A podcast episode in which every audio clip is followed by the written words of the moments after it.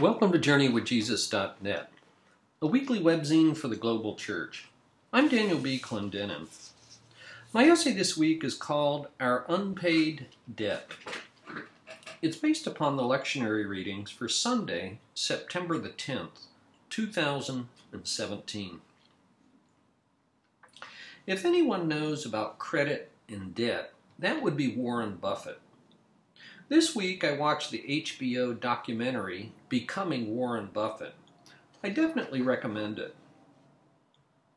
By now, we all know the stories about Warren Buffett as a regular guy who eats breakfast at McDonald's every morning, takes his grandkids to Dairy Queen once a month, and who has lived in the same Omaha house for 58 years. Ditto about his stupendous wealth $73 billion.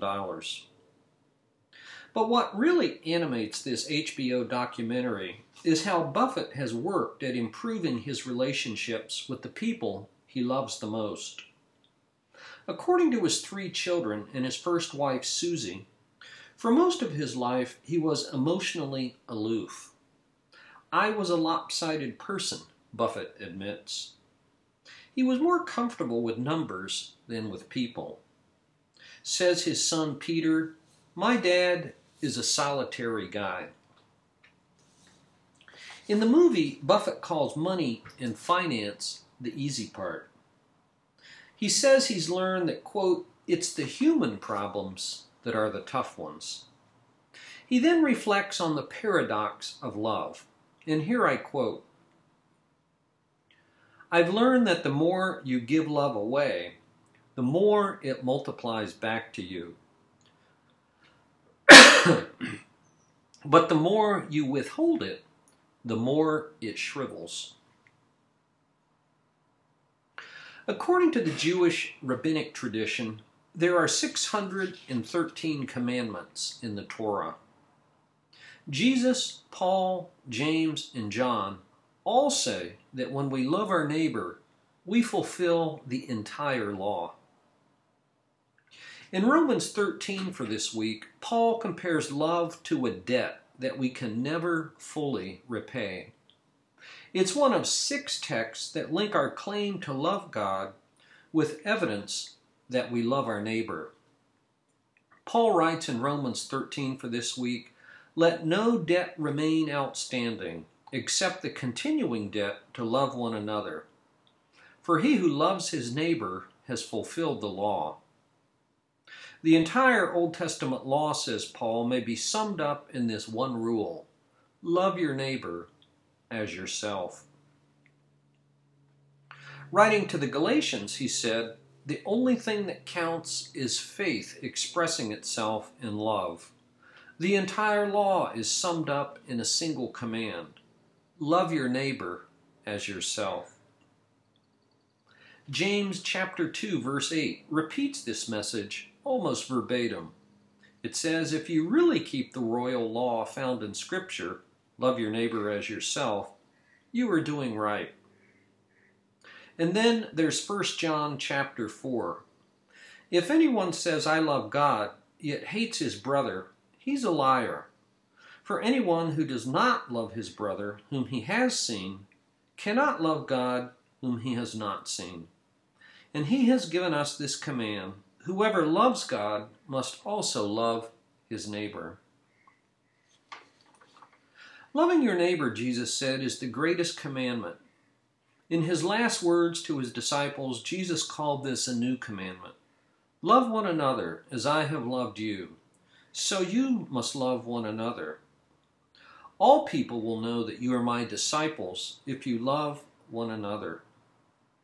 And so God's redemption of the world is mediated through the love of his people. It's not obvious in what sense Jesus' commandment is new. That's because it's an ancient commandment that goes back 3,000 years to the founding of the Hebrew community.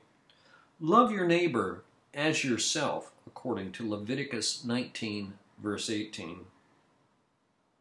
And then Love, said Paul in 1 Corinthians 13, is the greatest gift, without which I'm just whistling in the dark. Just as this ancient commandment was repeated throughout the New Testament, it was repeated down through the centuries after the first believers. The African Tertullian writes Our care for the derelict and our active love have become our distinctive sign. See, they say, how they love one another, and how ready they are to die for each other. And in the seventh century, said Maximus the Confessor, Blessed is the one who can love all people equally, always thinking good of everyone. In his commentary on Galatians chapter 6, verse 10, the church father Jerome describes how the apostle John, the evangelist, author of the gospel and book of Revelation, preached at Ephesus into his 90s. Christian tradition holds that he died in about the year 100. At that age, John was so feeble that he had to be carried into the church at Ephesus on a stretcher. Then, when he could no longer preach a normal sermon, he would lean up on one elbow. The only thing he said was, Little children, love one another. People would then carry him back out of the church. This continued for weeks, says Jerome, and every week he repeated his one sentence sermon Little children, love one another. Weary of the repetition, the congregation finally asked, Master, why do you always say this? Because, replied John, it is the Lord's command, and if this only is done, it is enough. As the chaplain at Yale University, William Sloane Coffin pushed back against intellectual idolatry he observed how students at Yale thought cogito ergo sum, I think, therefore I am, was what it was all about. And he says that Yale was encouraging them to think that. Coffin suggested a subversive counterproposal. He writes, I felt very deeply that it's amo ergo sum. I love, therefore I am. This phrase, amo ergo sum, which is actually the title of a 2002 book by the German Christina Kessler, can, can be translated slightly differently to make the point even more radical. I am because I love.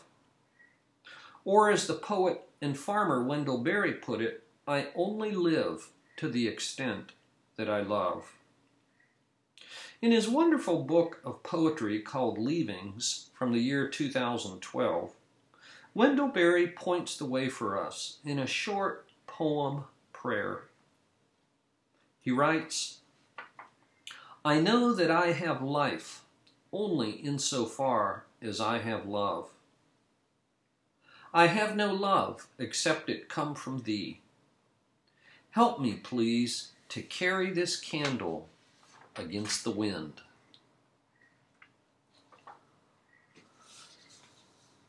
For books this week, I review a title called The One Inside by Sam Shepard.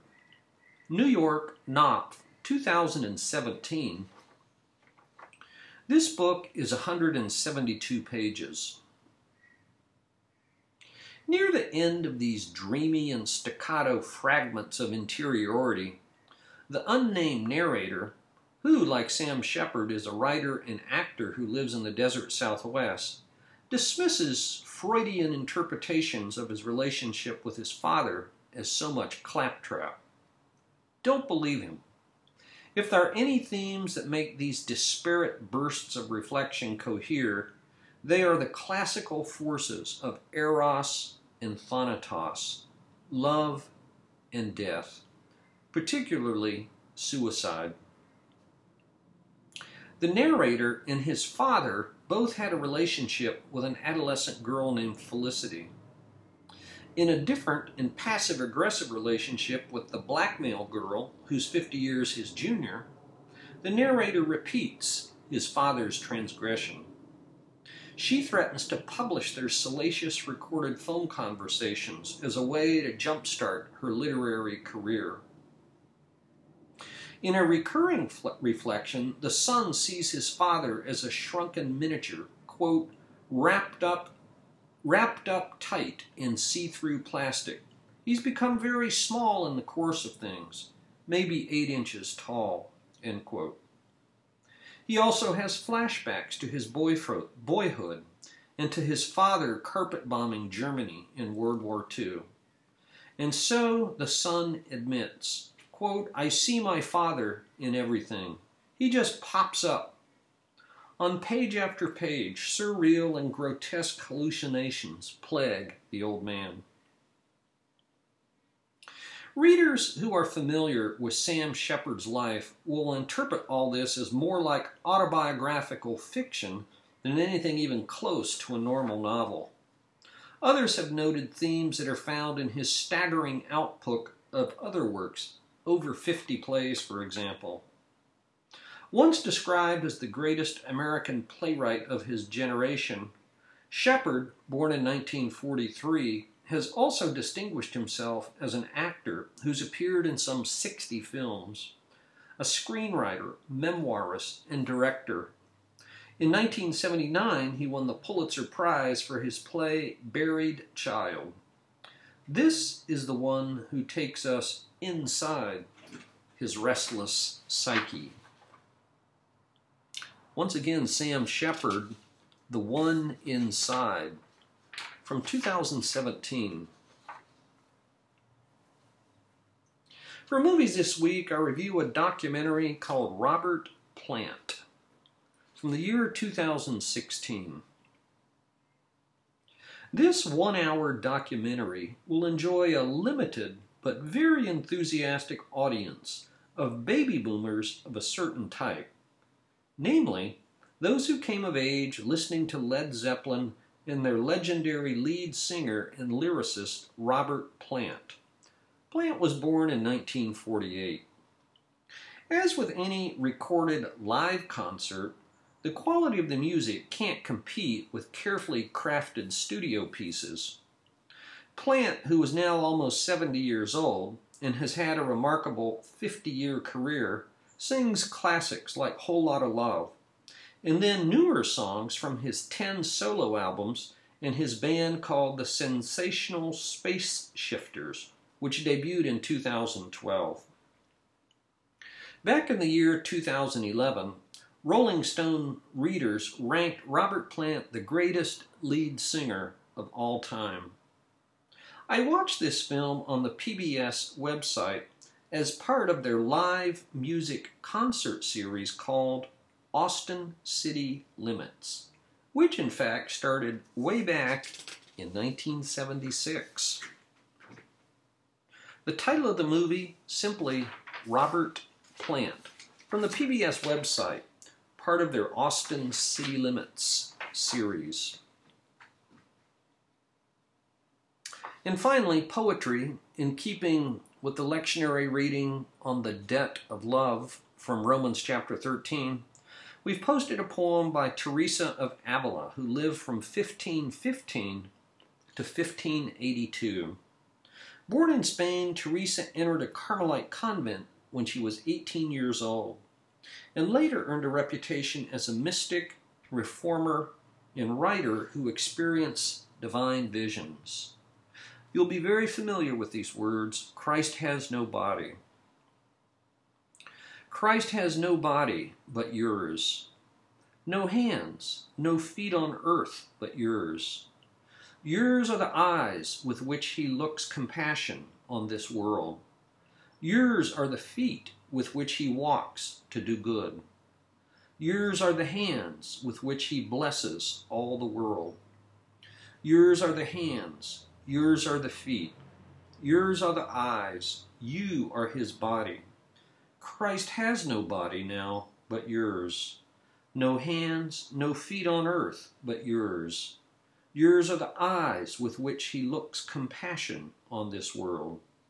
Christ has no body now on earth but yours. Thank you for joining us at JourneyWithJesus.net for Sunday, September the 10th, 2017. I'm Daniel B. Clendenin.